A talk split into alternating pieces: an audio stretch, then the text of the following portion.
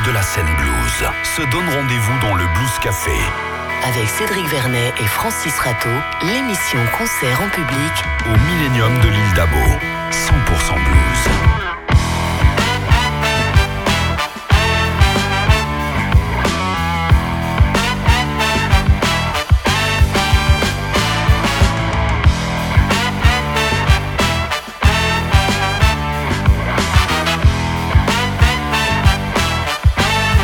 Bonsoir à tous et bienvenue. Vous êtes bien dans le Blues Café en live et en public. Un blues café tout à fait spécial puisque nous sommes aujourd'hui au cœur du Sales Blues Festival, l'un des plus vieux, sinon le plus vieux festival en Auvergne-Rhône-Alpes. Bonsoir Francis. Bonsoir euh, Cédric. Et effectivement, le Blues Café euh, s'exporte, euh, si je puis dire, aujourd'hui. Et c'est un grand plaisir pour nous d'être une nouvelle fois partenaire de ce bel événement, le Sales Blues Festival, qui fait résonner le blues dans différents lieux de la ville. Pour cette émission très spéciale, nous n'aurons pas un groupe, mais trois ils font tous les trois parties de cette très belle programmation de 2023 et vous pouvez les applaudir. Il y aura ce soir Muddy Gurdy. Two. Et tout de suite, elle est sur la scène du Blues Café, Adi One Woman Band. Bonjour Salem.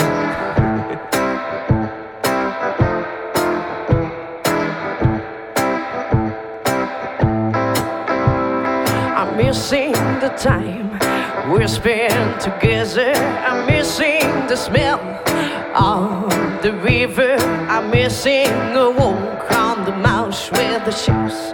I'm missing the voice in the train saying we are no approaching right.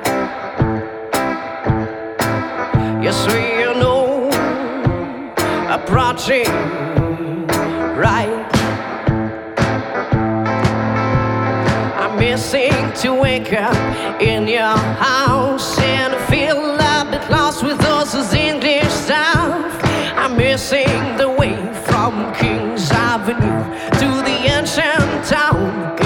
the venues we are no approaching right.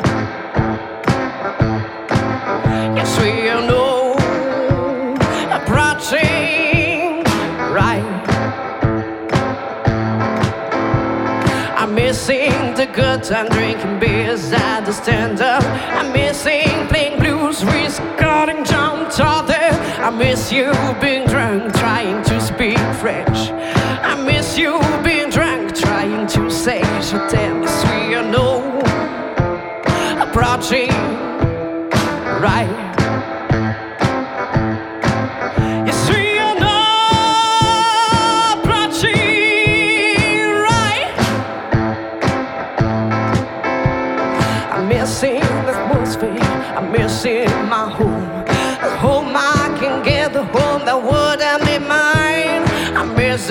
Atmosphere. I'm missing my home. The home I can get, the home that couldn't be mine. I'm missing my life. I'm missing my life. I'm missing the other side of the sea.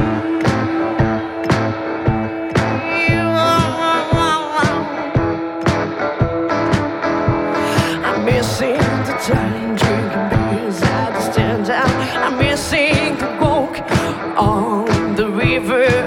missing a walk on the mouse with the ships. I'm missing the voice in the train saying we are no approaching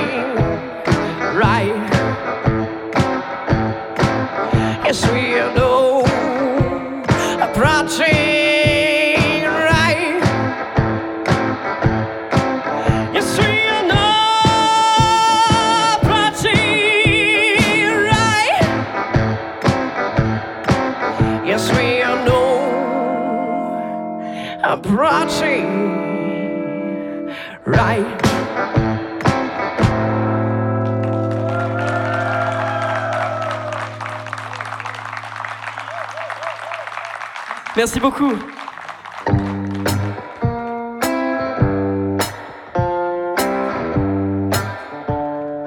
Il y, a des, il y a des Gémeaux ce matin ou pas? Oh On est multitude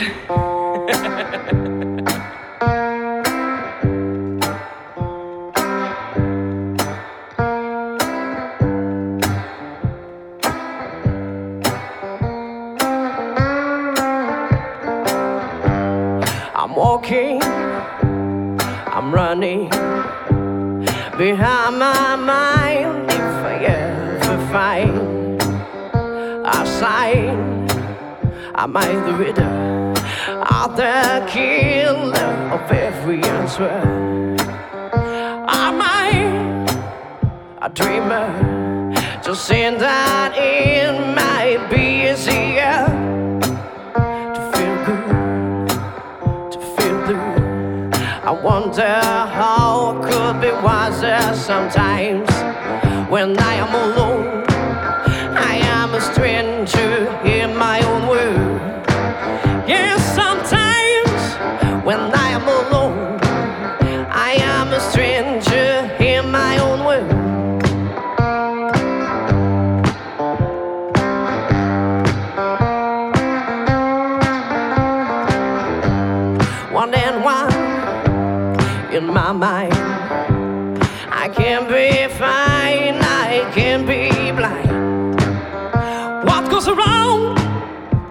I'm gonna drown.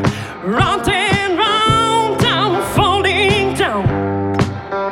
Want to go home, want to get out. I shut my mouth, but I'm on the air sometimes. When I am alone, I am a stranger in my own world. Yeah, yeah, yeah. Sometimes when I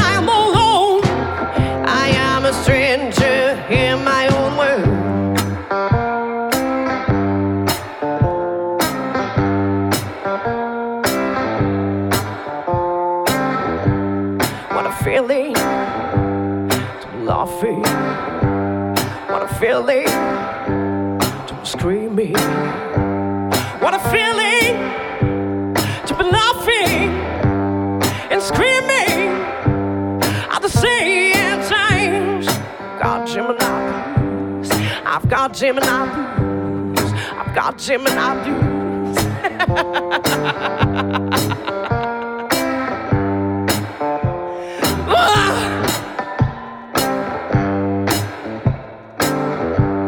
I've got Gemini blues. I've got Gemini blues. I've got Gemini blues.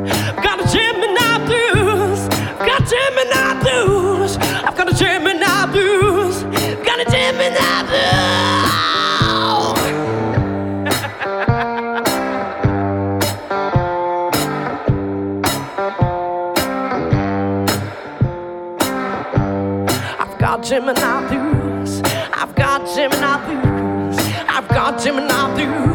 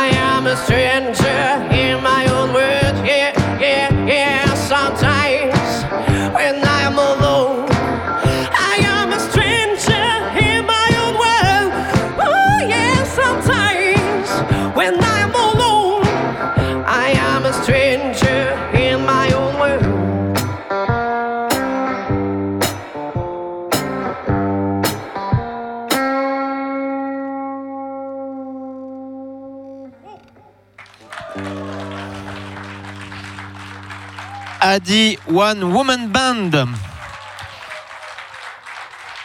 Merci. Nous sommes ici en plein cœur du festival de blues de Salais-sur-Sanne. Francis, avec une belle programmation cette année.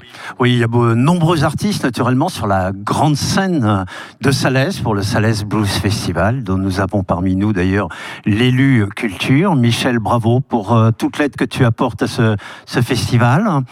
Quelques noms, on aura l'occasion d'égrener d'autres noms. euh, la Grande Case Hawkins, et puis aussi Little Big Sisters, un groupe original hein, aussi. Et le, le festival se poursuit ce soir avec Bernard Allison et The Two, que nous aurons ici dans cette émission dans quelques instants. Adi, bonsoir. Salut. Je le disais, on t'appelle euh, Adi One Woman Band, mais c'est une, c'est une erreur. Tu n'es pas seul puisque tu es Gémeaux. Et donc, euh, nous sommes plusieurs dans notre tête. hein. Voilà, je fais partie de cette grande famille aussi, c'est pour ça que je te le dis. En tout cas, on est ravis de te voir, naturellement. On te connaît plutôt au sein de deux autres formations, Oui. les Jack Walkers et puis Adi and the Hot Pickers, dans un autre style.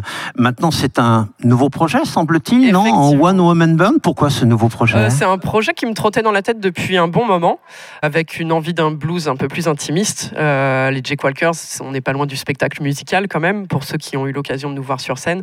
À The End of Pickers, on est dans une énergie un peu plus rock'n'roll. Là, j'avais vraiment envie d'un spectacle plus intimiste où, où je pourrais euh, raconter mon blues qui m'est propre. Est-ce que c'est pas aussi euh, un moyen pour toi de pouvoir jouer un peu plus dans des endroits un peu plus intimistes, un peu de partout finalement Alors déjà, je découvre un nouveau public parce qu'effectivement, en étant seul euh, en scène, euh, voilà, c'est pas du tout le même rapport avec le public. C'est effectivement aussi un moyen de jouer un peu plus, bien que j'en avais pas forcément besoin puisque les deux groupes euh, fonctionnent pas mal. Donc là, c'est vraiment plus euh, une option plaisir quand même. Alors, te voilà maintenant avec des percussions au pied, Oui. guitare ou cigar box. Comment tu as fait pour t'adapter? Parce que c'est pas ce que tu utilises habituellement. La guitare, si. La guitare, oui, que j'utilise dans mes deux groupes. La cigar box, bah, quand on fait du blues, à un moment, on a tous envie de tripoter une cigar box. J'ai la chance d'être soutenu par un artisan qui s'appelle The Loner Shop et qui m'a fabriqué une magnifique cigar box. Et tout ça, bah, c'est un petit peu de travail pour pouvoir associer le tout euh, ensemble, les percussions au pied. Une synchronisation surtout. Voilà, c'est c'est un travail de En même dissociation temps, comme, comme, tu un es batteur. Gémeaux, en fait. euh, vous êtes plusieurs à jouer du Voilà, coup. Donc, c'est ça, euh, c'est ça. beaucoup plus facile de. ouais. En plus, tu es assise là, alors Oui. que généralement, dans, avec les deux autres formations, tu es debout. Ça change aussi la posture, ça change aussi la façon de jouer et surtout de chanter, j'imagine, non? Euh, de chanter encore pas tant, mais euh, effectivement c'est vraiment tout à fait une autre, euh, une autre énergie, une autre approche euh, du spectacle, contrairement au, au concert debout. Ouais. Alors du coup, le répertoire, est-ce que tu peux nous en parler? Parce qu'on on a eu l'occasion d'entendre seulement deux titres. Oui. C'est un peu frustrant d'ailleurs. hein. D'habitude, on a un groupe par émission et là, effectivement, vous allez entendre trois groupes, donc deux titres seulement. C'est un peu frustrant. Tu peux nous parler un peu du répertoire? Oui, alors c'est un répertoire principalement de composition. Pour les morceaux que j'ai interprétés ce matin, c'est un petit clin d'œil euh, à Kaz Hawkins, parce que c'est un morceau qui s'appelle Rye, le premier, et euh, il se trouve que dans ma carrière de musicienne, mes premières scènes, je les ai faites dans le sud de l'Angleterre. Je n'y habitais pas. J'ai juste rencontré des, musiciens et des personnes formidables qui m'ont soutenu et qui ont décidé de m'aider à mettre ma musique en avant. Et là-bas, j'y ai rencontré euh, un monsieur qui s'appelle Kevin Bill et qui a été euh, le premier à faire, euh, à diffuser Kaz Hawkins euh, en radio et qui a été le premier à me diffuser aussi. Donc voilà, petit petit clin d'œil à Kaz. Et le second, le Gemini Blues, voilà, c'est aussi pour voilà, on, se rend compte avec à travers mes projets que je suis peut-être pas toute seule dans ma tête. Si on veut revenir juste un petit peu en, arrière, l'image se brouille. Nous sommes en 2018. Tu branches ta guitare pour la première fois. Enfin, peut-être pas pour la première fois, mais en tout cas avec deux groupes, Ouais. les Jack Walkers et Addy and the Hot Pickers. Mais avec ces deux groupes, on trouve euh, quelqu'un qui, me semble-t-il, fait partie un peu de tes complices. C'est euh, Bastien Flory. Oui, qui est dans les deux formations, effectivement. Ouais. Euh, Et que- quel est justement l'apport que vous, que vous avez l'un par rapport à l'autre? Parce que c'est c'est un complice artistique. Euh, c'est un complice artistique et technique. C'est vrai, c'est vraiment mon bras droit, euh, mon coproducteur, mon co-réalisateur sur les sur les projets euh, de Jake Walkers et Addy and the Pickers, effectivement, sur- dans lesquels on le retrouve à la contrebasse et Ouais. multi-instrumentiste. Alors, tu es ici euh, au Sales Blues Festival pour jouer dans euh, une euh, qui s'appelle le Blues and Bar. Est-ce que tu peux nous dire un peu comment ça s'est passé cette expérience, du coup, ici à Sales Blues Festival? Alors moi, je trouve que déjà c'est une initiative qui est formidable et on peut euh, on peut applaudir le Sales Blues Festival pour cela, de proposer. euh, on peut l'applaudir. hein. Parce que l'idée, c'est d'amener le festival hors les murs, en fait, sur un festival de proximité. Et donc, euh, j'ai joué dans des petits lieux, des restaurants, euh, des bars. J'ai quand même eu la chance d'aller au Hall Blues Club de Pélussin, qui est connu des amateurs de On blues, salue notre ami Jean-Philippe Porchereau. et d'inaugurer le, le festival, euh, l'ouverture officielle à la médiathèque de Salaise. Tout ça, ça, ça fait découvrir des publics différents, amateurs ou non. Et tout ça, c'est un joyeux mélange d'énergie et de rencontres formidables. Adi, merci beaucoup d'avoir participé à ce, ce Blues Café euh, Merci délocalisé au. Sales Blues Festival. On va écouter un autre groupe. Est-ce que tu les connaissais? Il s'appelle The Two. Je les ai découverts là Ouais. justement et, euh, et c'est très très très beau. Euh, donc euh, je pense que tout le monde va écouter attentivement. Le Blues Café, l'émission concert en public Le meilleur de la scène blues.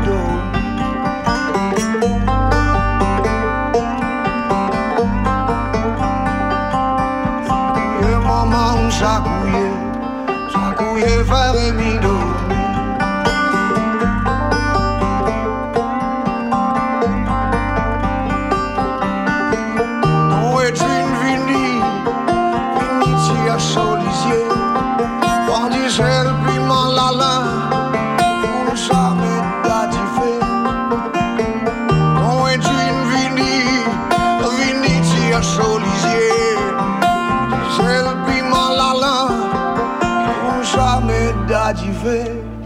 Jamais.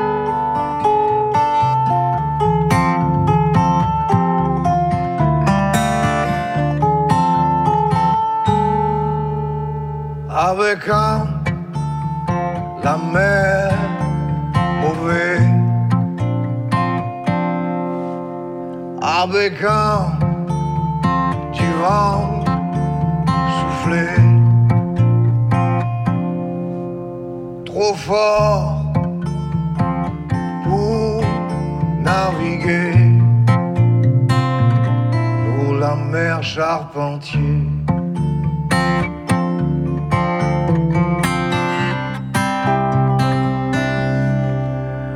Avec un pêcheur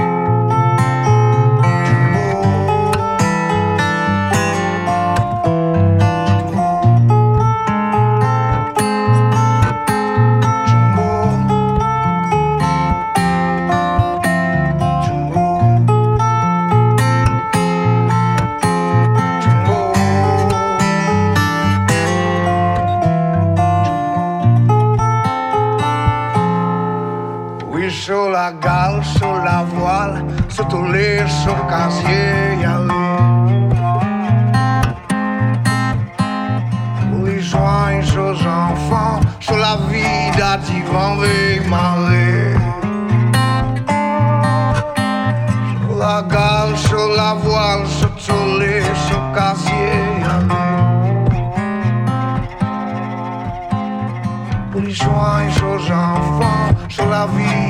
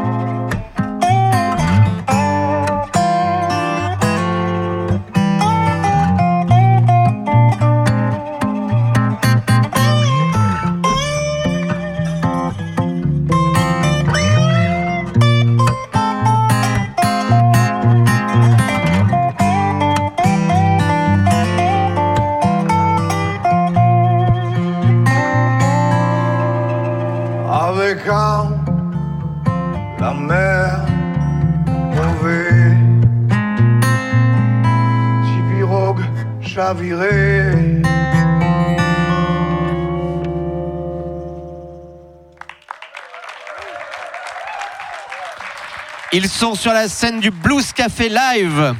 The Two. Et The Two, ça fait longtemps qu'on les connaît. On les a déjà accueillis plusieurs fois dans le Blues Café. et On les avait accueillis à la Blues Party également, le festival que nous organisons à l'île d'Abo et qui aura lieu le samedi 10 juin. Et je me demande même si c'était pas la première date en France pour vous. C'est bien possible en tout cas. Peut-être pas, ouais. peut-être pas le festival, mais euh, le Blues Café Live, c'était notre première, euh, Ah. première incursion française. Bah, vous en avez fait du chemin depuis. Alors, il paraît que ce soir, puisque vous jouez euh, ce soir au cœur du Salès Blues Festival, et vous allez jouer à Non, mais c'est 4. parce que- Effectivement, on sera à 4. On sera à 4. Alors pourquoi ce petit changement de tout à de tout, j'allais dire, oui, de, de 2 à 4 Ça fait 2 au carré du coup J'en ai marre de voir sa gueule. Mais tu la verras toujours en plus. Ouais, sur le- pourtant, je vous jouez l'un en face de l'autre, hein. Parce que là, depuis un moment, on vit une scission dans notre couple. Non, mais voilà, je crois que c'était- un peu une suite logique en fait. Après 10 ans, ça fait, ça fait plus de 10 ans qu'on joue à deux. On avait envie d'ouvrir, on avait aussi un- envie d'enlever un peu nos percussions qu'on avait au pied pour développer notre jeu de guitare et aussi euh, qu'Yannick puisse faire un peu d'harmonica. Chercher d'autres textures et ça passait par trouver ces musiciens-là et essayer de chercher autre chose, s'expérimenter, trouver d'autres chemins, trouver d'autres matières et sortir de la, de ce de la zone de confort qu'on a déjà et chercher, quoi, expérimenter. Alors, justement, ces musiciens, qui sont-ils Et combien il y en a? Bon, il y en a deux, mais il me semble que sur l'album, depuis ce qu'on va en parler, il y en avait d'autres aussi, non? Alors oui, sur l'album, il y a, il y a- il y a eu pas mal de gens. C'est pour ça qu'on a dû réadapter notre live. Pas que ça ressemble à l'album, il faut que ça soit un peu une adaptation. Mais là, du coup, on joue à quatre avec un batteur percussionniste qui s'appelle Vincent Andreae, donc un jeune musicien de Lausanne, la ville d'où je viens, qui est vraiment talentueux. Et puis, on a un multi-instrumentiste anglais qui vit en Suisse aussi, Ben Watling, qui lui fait basse, clavier, trombone, trompette. Mais on le paye comme un seul musicien. Alors vous sortez votre troisième album, il s'appelle Saleda. C'est du créole mauricien que je ne pratique pas du tout et ça signifie deux.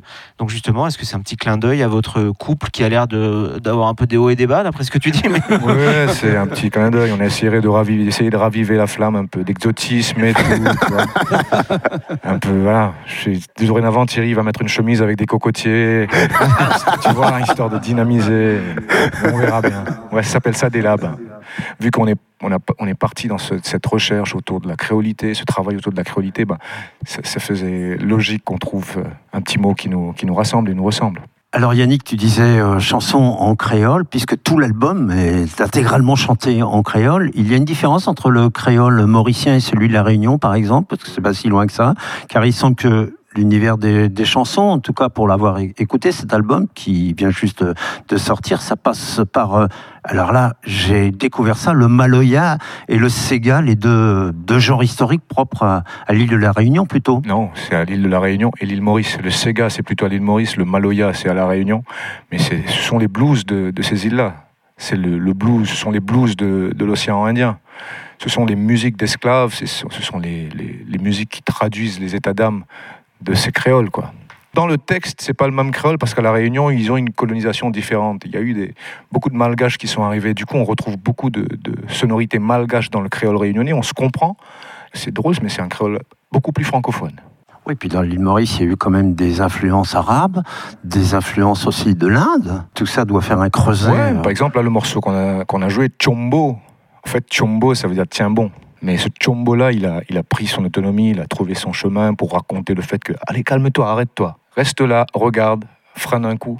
Mais si on écoute bien l'origine, Chombo, c'est tiens bon, quoi. Alors ce disque, est- c'est une volonté finalement de aussi d'ouvrir et de confronter de nouveaux paysages et textures. Tu le C'est- rappelais C'est tout à l'heure. exactement ouais. ça. Et ça fait un moment qu'on travaille là-dessus. Ça fait depuis notre cheminement qu'on qu'on va chercher. L'artiste, c'est un chercheur. C'est c'est le gars qui expérimente, qui ramène des choses, qui ramène des textures, qui va prendre des risques, qui va trouver son chemin et qui va se redéfinir à chaque fois au gré de ses rencontres, au, gré des, des- des paroles échangées. Et avec Thierry, on était là-dedans. Ça fait sur les deux premiers albums, on avait essayé quelques deux ou deux morceaux en créole. Et voilà, mais ça fait un moment qu'on travaille là-dessus. Et Thierry, s'est dit, ouais, mais c'est le moment, on y va. Et Sur cet album, il y a deux titres d'ailleurs que vos fans connaissent bien. Pourquoi les avoir euh, refaits vous, vous aviez un petit sentiment d'inachevé sur ces titres-là? ils, ils trouvaient leur place dans, ce, dans l'itinéraire de, de, de se raconter, dans, dans, dans ce que raconte l'album. Mamanette, par exemple, qui parle de la pluie qui arrive et tout, tout ce qui se met en branle quand la pluie arrivait à l'île Maurice, quand tu habites dans une case où il y a des trous dans le plafond, où les enfants sont en train de jouer tout le temps le coup, la grand-mère qui gueule, qui dit allez, va ranger le linge, allez, rentre, va sortir les récipients parce qu'il y a l'eau qui va rentrer, qui va fuir. Donc ça faisait vraiment partie dans, l'imaginaire de cet album. C'était cohérent de le remettre là-dedans. Quoi. Ouais, puis je crois que tu, parlais d'inachevé. Moi, j'ai l'impression que nos morceaux, en tout cas, comme on vit la musique, c'est toujours inachevé. C'est c'est vraiment un regard d'un moment. Donc cet album, c'est un regard d'un moment, c'est aujourd'hui. Qui sait dans cinq ans comment on les jouera et peut-être qu'on aura envie de les, de les réenregistrer. On a lu quelque part qu'au travers de ce disque, euh, vous avez voulu aussi euh, essayer de comprendre dans quelle mesure euh, nous sommes dans une forme de créolisation. Alors, je ne sais pas ce que ça veut dire pour vous dans un monde qui se brasse, euh, qui se transforme, qui est en tremblement Voilà, peut-être. ben, je on sais est pas, un peu philosophe du dimanche, nous, tu vois. Mais là, on n'est pas dimanche. Pas là. dimanche. Et, et avec Thierry, on porte énormément de réflexions là-dessus, mais moi, je, je suis un grand fan d'Edouard Glissant qui te parle de ce monde qui se mélange, qui se brasse et qui bouge, qui, et qui utilise l'allégorie des, des îles pour parler du monde à venir, comme des archipels qui vont se brasser, comme ça s'est passé dans les îles. Et il ramène cette notion de créolisation à ça. C'est une notion, tu vois. Et on a énormément réfléchi là-dessus. Et Thierry, même, quelque part, quand on pense à sa vie en Suisse, à ses identités, parce que les Suisses, ils sont très, tu vois ce que je veux dire? Oui, on voit bien. ouais. T'inquiète pas, on a compris. ouais. au final, dans l'identité, ben, ils viennent de partout, quoi. Et on est tous de partout. Et quand tu analyses ça, tu regardes ça, et même aujourd'hui, ton identité, elle n'est pas fixe.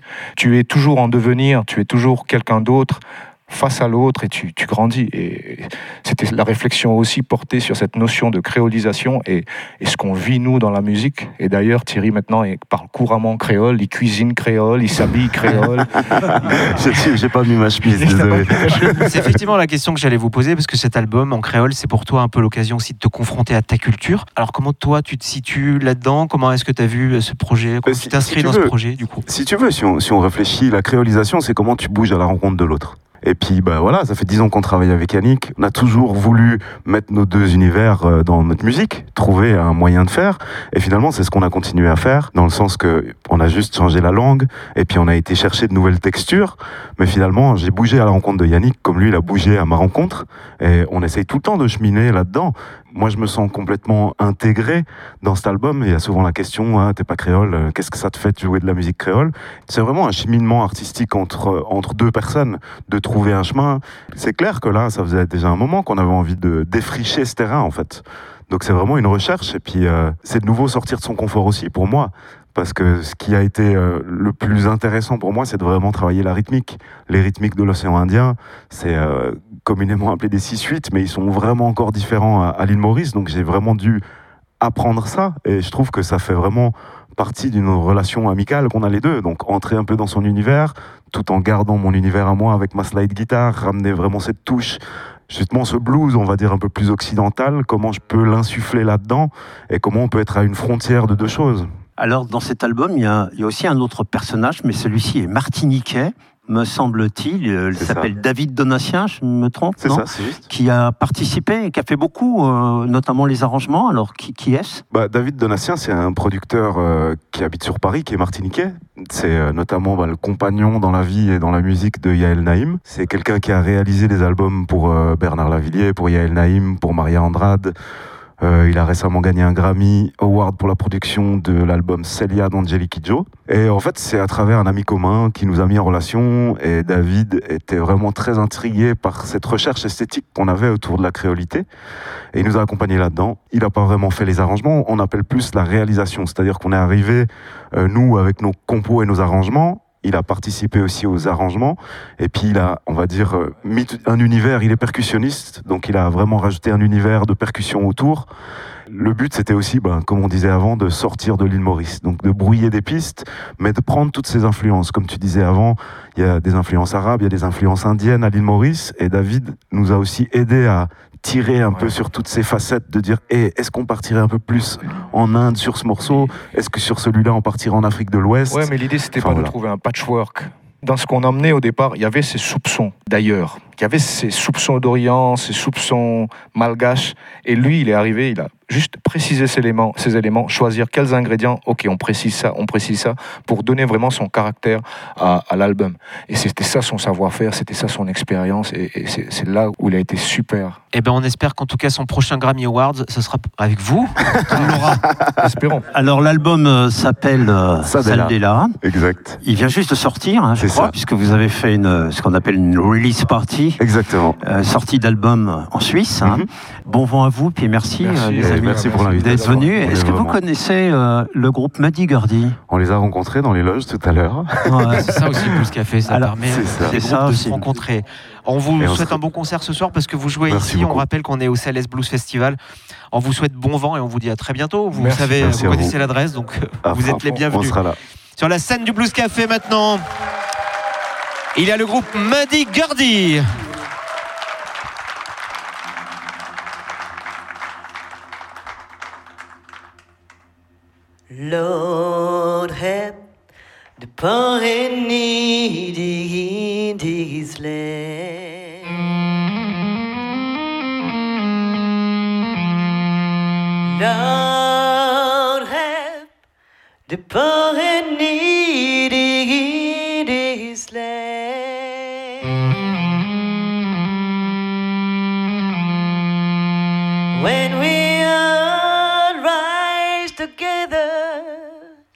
and face the rising sun. Lord, help the poor and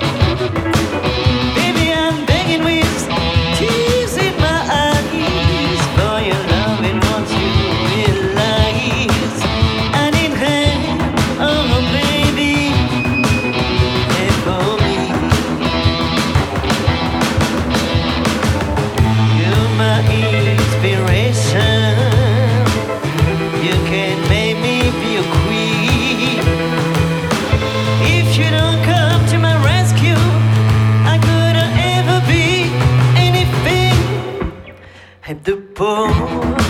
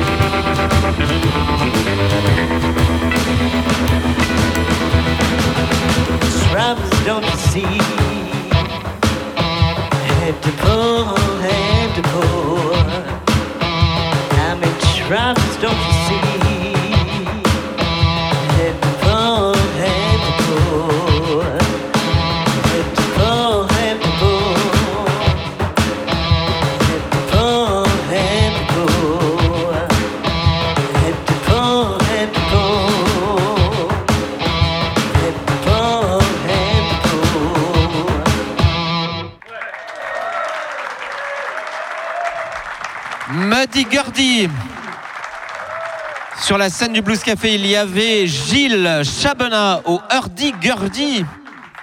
Il y avait Marc Glomo à la batterie et Tia Goutbel à la guitare et au chant. On va leur demander de, de nous rejoindre. Tiens, tu veux bien prendre le, micro Alors, vous avez joué hier soir dans le cadre du Salès Blues Festival. Euh, comment ça s'est passé Euh, euh, Le public, comment est-ce qu'il a réagi à cette musique quand même un peu particulière? On aura l'occasion de parler de cette vie à la roue avec toi, Gilles. Tiens, Euh, bah écoute, euh, plutôt bien. J'ai l'impression que les gens sont venus quand on a commencé à jouer. non, ça s'est bien passé. C'est vrai que comme c'est un groupe avec un- une instrumentation particulière, euh, ça peut être surprenant pour les gens qui nous connaissent pas. Euh, après, en général, ils entendent de loin et ils se disent tiens, c'est quoi Ça pourrait être tel instrument? Et puis quand ils voient euh, l'instrument, ils se disent mais en fait, c'est euh, une vie à roue. Donc, donc non, ça se passe plutôt bien en fait. alors tiens, on te connaît depuis longtemps et tu reviens de loin parce que je crois que tu as eu une enfance extrêmement difficile et ta maman t'a martyrisé puisqu'à l'âge de 6 ans, elle t'a forcé à jouer d'un J'ai eu instrument. peur, je me suis dit, mais c'est pas moi en fait. oui, j'ai commencé à 6 ans, oui, la guitare. Bah, en fait, ma mère m'avait inscrite, euh, m'avait dit tiens si tu veux essayer un instrument, il y a une petite euh, initiation. Et euh, ma grande sœur faisait déjà du violon et puis ma petite sœur elle a fait un peu de piano. Et euh, moi j'ai essayé la guitare et ça m'a tout de suite euh, vraiment trop plu. Donc elle m'a acheté une guitare à 6 ans. ouais. C'était le plus beau cadeau de ma vie. quoi. Tiens, on te, on te connaît depuis longtemps, tu as fait un long chemin. Euh, on peut parler de Tian The Patient Wolves en 2002, puis tu rencontres Marc aux percussions à la batterie, puis Gilles à la vie à la roue. On a eu plusieurs projets, tiens, The Groovebox, Hypnotic Wheel et enfin Muddy Gurdy. Alors comment est-ce que cette lente maturation est arrivée à ce style de blues hybride, on va dire, entre le Mississippi et l'Auvergne? Comme c'est Marc qui est à l'origine de notre euh, rencontre, en fait, on avait travaillé en duo avec euh, Marc Glomo. Donc déjà avec un peu une approche, euh, les percussions et la guitare sur des blues, surtout du Mississippi, des choses de J.B. Lenoir. Marc, parallèlement à ça, il, avait il a plein d'autres projets. Il avait un projet avec euh, Gilles Chabna à la Vie et la Roue sur les rencontres des musiques traditionnelles d'Auvergne et des musiques du Venezuela. Donc notre duo euh, étant ce qu'il était, un jour il me dit mais euh, j'aimerais trop rajouter un troisième instrument. La vie et la roue. Donc là, je l'ai regardé, j'ai fait non, je déteste ça.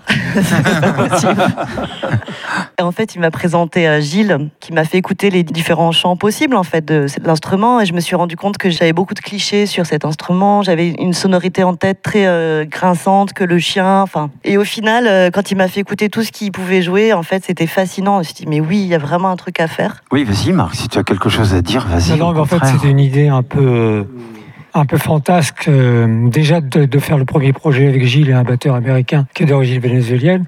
où On était à la recherche de nos propres racines. Parce que lui, euh, Venezuela, il était allé étudier la musique aux États-Unis. C'est parti d'une famille très importante de musiciens très implantés, même maintenant aux États-Unis. Et et Gilles, lui, travaillait beaucoup sur les musiques trad, mais pas que. C'est un des personnages qui a ouvert vraiment la vielle à d'autres musiques, justement. Et moi, il me disait, par rapport au blues, nous, on n'a pas de culture blues à proprement parler. Euh, nous, quand on nous parle d'artistes de blues, notamment Tia devant nous, euh, on compte les points. Quoi. Et ce qu'on voulait, moi, ce qui m'intéressait, c'est les timbres. Je trouvais qu'il y avait des timbres intéressants avec la vielle, avec sa voix, sa guitare, et moi, éventuellement, avec mes tambours. Et c'est vraiment là-dessus qu'on a travaillé. J'entendais parler de créolisation tout à l'heure, je suis complètement raccord avec le discours de mes prédécesseurs et collègues, et notamment le concept d'Édouard Glissant qui parle de rhizome, c'est-à-dire ces racines qui sont amenées par un peuple au prix d'une déportation, euh, et comment cette culture a réussi à s'adapter et à survivre et à créer d'autres choses. Et voilà, bon, c'est un petit peu les mêmes idées, sauf que nous, on l'a fait avec le lien du monde rural. Ce voyage que vous avez, que vous avez fait, un premier voyage hein, dans les fameuses euh, collines du nord du Mississippi, vous avez rencontré des musiciens de, de la région. Alors des gens, bah, les noms on les connaît, Cédric Burnside, euh, Charlie Thomas, Cameron Kimbrough, de famille Kimbrough, hein, Pat Thomas. euh, ça a été un choc, ces- toutes ces rencontres? En fait, on a déjà fait euh, un an avant l'enregistrement. Moi, j'étais allée faire des repérages de lieux, puisqu'on n'enregistre pas dans des studios, et puis euh, commencer à avoir des invités aussi. L'idée, c'était euh, de faire un morceau euh, de leurs grands-parents, pour Pat Thomas de son papa, et de faire un morceau de eux actuellement. C'est-à-dire que du coup, Chardet, on a pris un titre qui est un peu une consonance. euh, euh, très moderne en fait, un peu R&B. euh, Cédric, on a pris un titre euh, qui chantait avec son frangin, qui faisait du rap dessus. euh, on a vraiment voulu faire le lien entre l'histoire et l'origine de cette musique à travers leurs euh, ancêtres. Quoi. Et puis eux, ce qu'ils étaient aujourd'hui. Après, ce qui était vraiment drôle, c'est la rencontre avec la vie à la roue parce qu'ils en avaient jamais vu. Il y a une fraîcheur du coup dans le regard par rapport à moi, ce que je disais tout à l'heure, qui avait des préjugés. Ils ont une vraie fraîcheur. Et puis quand on explique que c'est un instrument qui a commencé à exister euh, sur la période du Moyen Âge, ils tombent dans les pommes les Américains puisque c'est ils ont une histoire récente, euh, en tout cas pour les non natifs. Puis euh, Gilles peut raconter euh, comment ça s'est passé. euh, D'ailleurs, on allait venir à Gilles. Bonjour Gilles. Alors, comment est-ce que tu as rencontré cet instrument, la vie à la roue De manière assez naturelle, je viens du centre de la France où il y a une tradition de Villaro, D'accord. une tradition de musique euh, populaire. Et euh, donc, euh, dans un petit village, il y avait un groupe d'art et tradition populaire avec des gens sympas. Donc, quand on est adolescent, on va dans les endroits où les gens sont sympas. Et c'est vrai que j'ai découvert la vielle presque par hasard. Et puis, euh, je me suis entiché de cet instrument au fur et à mesure du temps avec euh, dans l'idée du projet qu'on fait là, à l'âge adulte, euh, à l'époque, durant le week-end, je jouais de la musique euh, traditionnelle avec mes copains. Et puis, durant la semaine, j'étais à l'internat avec mes autres copains qui me faisaient écouter euh, Susie and the Banshees, le, Sting, et Police, etc. Donc, bah, le but de ma vie, c'était de réunir la musique que je faisais pendant la semaine avec celle que je faisais pendant le week-end, en fait. Oui, c'est ça. Si- si à l'époque, quand tu as découvert la vie à la roue, on t'avait dit que tu allais jouer dans un groupe de blues, tu l'aurais cru Ben, je- J'en rêvais même, ah, même pas, mais c'est oui, j'en aurais été ravi. ouais. C'était vraiment l'idée, quoi. En fait, c'est de jouer les musiques d'aujourd'hui, de jouer avec mes amis, mais sur cet instrument euh, millénaire, comme l'a dit Tia. ouais. Qui- qui a évolué quand même au, au Oui, fil bah, en du fait- temps avec des apports un peu techniques. Oui, mais c'est un instrument qui. Prenant un peu du luth ou des, des choses comme Voilà, ça. mais c'est un instrument qui n'a jamais cessé d'évoluer. C'est quasiment le plus vieux synthé du monde, enfin du monde occidental en tout cas. C'est c'est un instrument qui a plus de 1000 ans. Et c'est le pr- premier instrument sur lequel on peut faire des nappes, en fait. Comme disait un copain, la vielle, c'est un violon qui s'arrête jamais. C'est-à-dire que c'est une roue archet. Et donc on peut faire des notes très très longues. Alors aujourd'hui, ça paraît normal parce qu'on peut faire ça avec un synthétiseur, on peut faire ça avec un accordéon, un- etc., un orgue. Mais là, à l'époque, ça permettait aux chanteurs de reprendre leur souffle et de, de se faire un soutien, comme ce qu'on appelle des nappes aujourd'hui, par exemple, avec un, un synthétiseur. Et donc c'était de ce point de vue-là, ça avait un aspect révolutionnaire. Et l'instrument, comme tous les instruments, s'est adapté à rajouter des registres en fonction de- des besoins euh, des musiques euh, que l'on que l'on portait. Je voulais parler du dernier album qui est un, un retour à la maison, me semble-t-il, hein, qui s'appelle euh, Homecoming, donc ça, le titre explique tout. Euh, pourquoi? Une façon de dire qu'il faut, retourner aux sources ou, ou il fallait aux, sources peut-être justement de, ces sonorités euh, euh, auvergnates? C'était l'idée quand on a fait le premier euh, aux États-Unis. Alors encore une fois, on enregistrait vraiment dans les lieux de mémoire, dans des fermes, chez des particuliers. On n'est jamais allé se mettre les fesses au fond d'un studio. euh, ça, on voulait surtout pas. On voulait être en prise vraiment avec les gens. Donc, moi, dans ma tête, je me disais déjà, il faut faire le retour en Auvergne. On peut pas passer à côté de ça. Et à travers ça, ce qu'on voulait aussi, c'était montrer la jeune et un peu l'ancienne génération des musiciens qui perpétuent cette tradition en Auvergne, qui est une sorte de blues. hein. Les musiques traditionnelles, c'est rien d'autre que ça. Ça témoigne de la vie. Ça témoigne aussi de certaines pratiques qui se faisaient beaucoup à une certaine époque. Donc, on a, il y a des danseurs de bourré qui viennent danser sur euh, Get to Move, euh, l'adaptation qu'on a fait du morceau de McDowell. C'est assez incroyable de voir deux mecs de 120 kilos chacun danser comme des anges, labourer sur, euh, sur un morceau comme ça. C'est complètement lunaire. Et en plus, ces gars qui ont fait un travail depuis 40 ans sur la danse, labourer, c'est loin. Ils disent, mais la, danse, les sabots, les machins, ça, oublie. Ça, tu nous vois danser en sabots, là Je dis, ça n'existe pas, ça n'existe que dans les groupes folkloriques. Et puis, il y a de la jeune génération. Il y a des joueurs de cornemuse, comme Louis-Jacques, qui jouent dans un groupe électro qui s'appelle Super Parquet, qui déchire, qui font de l'électro vraiment à Burn. Enfin, c'est vraiment des trucs, euh, c'est des musiciens qui sont très engagés. On va vous remercier. Le temps passe. On pourrait passer beaucoup de temps avec vous pour parler de ça. On aura parlé de beaucoup de choses ce soir. On aura parlé d'autres choses que du blues. On vous remercie. On peut les applaudir très fort. Muddy Gardy. Merci à vous. Le meilleur de la scène blues se donne rendez-vous dans le Blues Café. Avec Cédric Vernet et Francis Rateau, l'émission Concert en public Au Millennium de l'île d'Abo. 100% blues. Nous étions ce soir au Sales Blues Festival avec Adi One Woman Band. Vous pouvez l'applaudir. The Two et Muddy Gurdy. Des remerciements d'abord à toute l'équipe du Sales Blues Festival, élue, mais aussi toute l'équipe de Travail et Culture, une équipe formidable, vraiment chaleureuse et très accueillante, sous l'égide de- d'Amandine, sa directrice, Laure à la communication, Jocelyn à la technique, Rémi aussi à la technique, Hélène et toute, toute cette équipe qui permet euh, eh bien, finalement d'avoir euh, des soirées absolument fabuleuses et de nous avoir aussi euh, accueillis. Bravo et merci à vous. Merci vraiment. Et sur la scène du Blues Café, il se passe toujours des choses un peu imprévues. Et voilà que Muddy Gurdy est remonté sur scène avec Adi One Woman Band pour un dernier titre. Vous pouvez les applaudir. On se retrouve sur le www.bluesactu.com. Merci, à bientôt. Ciao.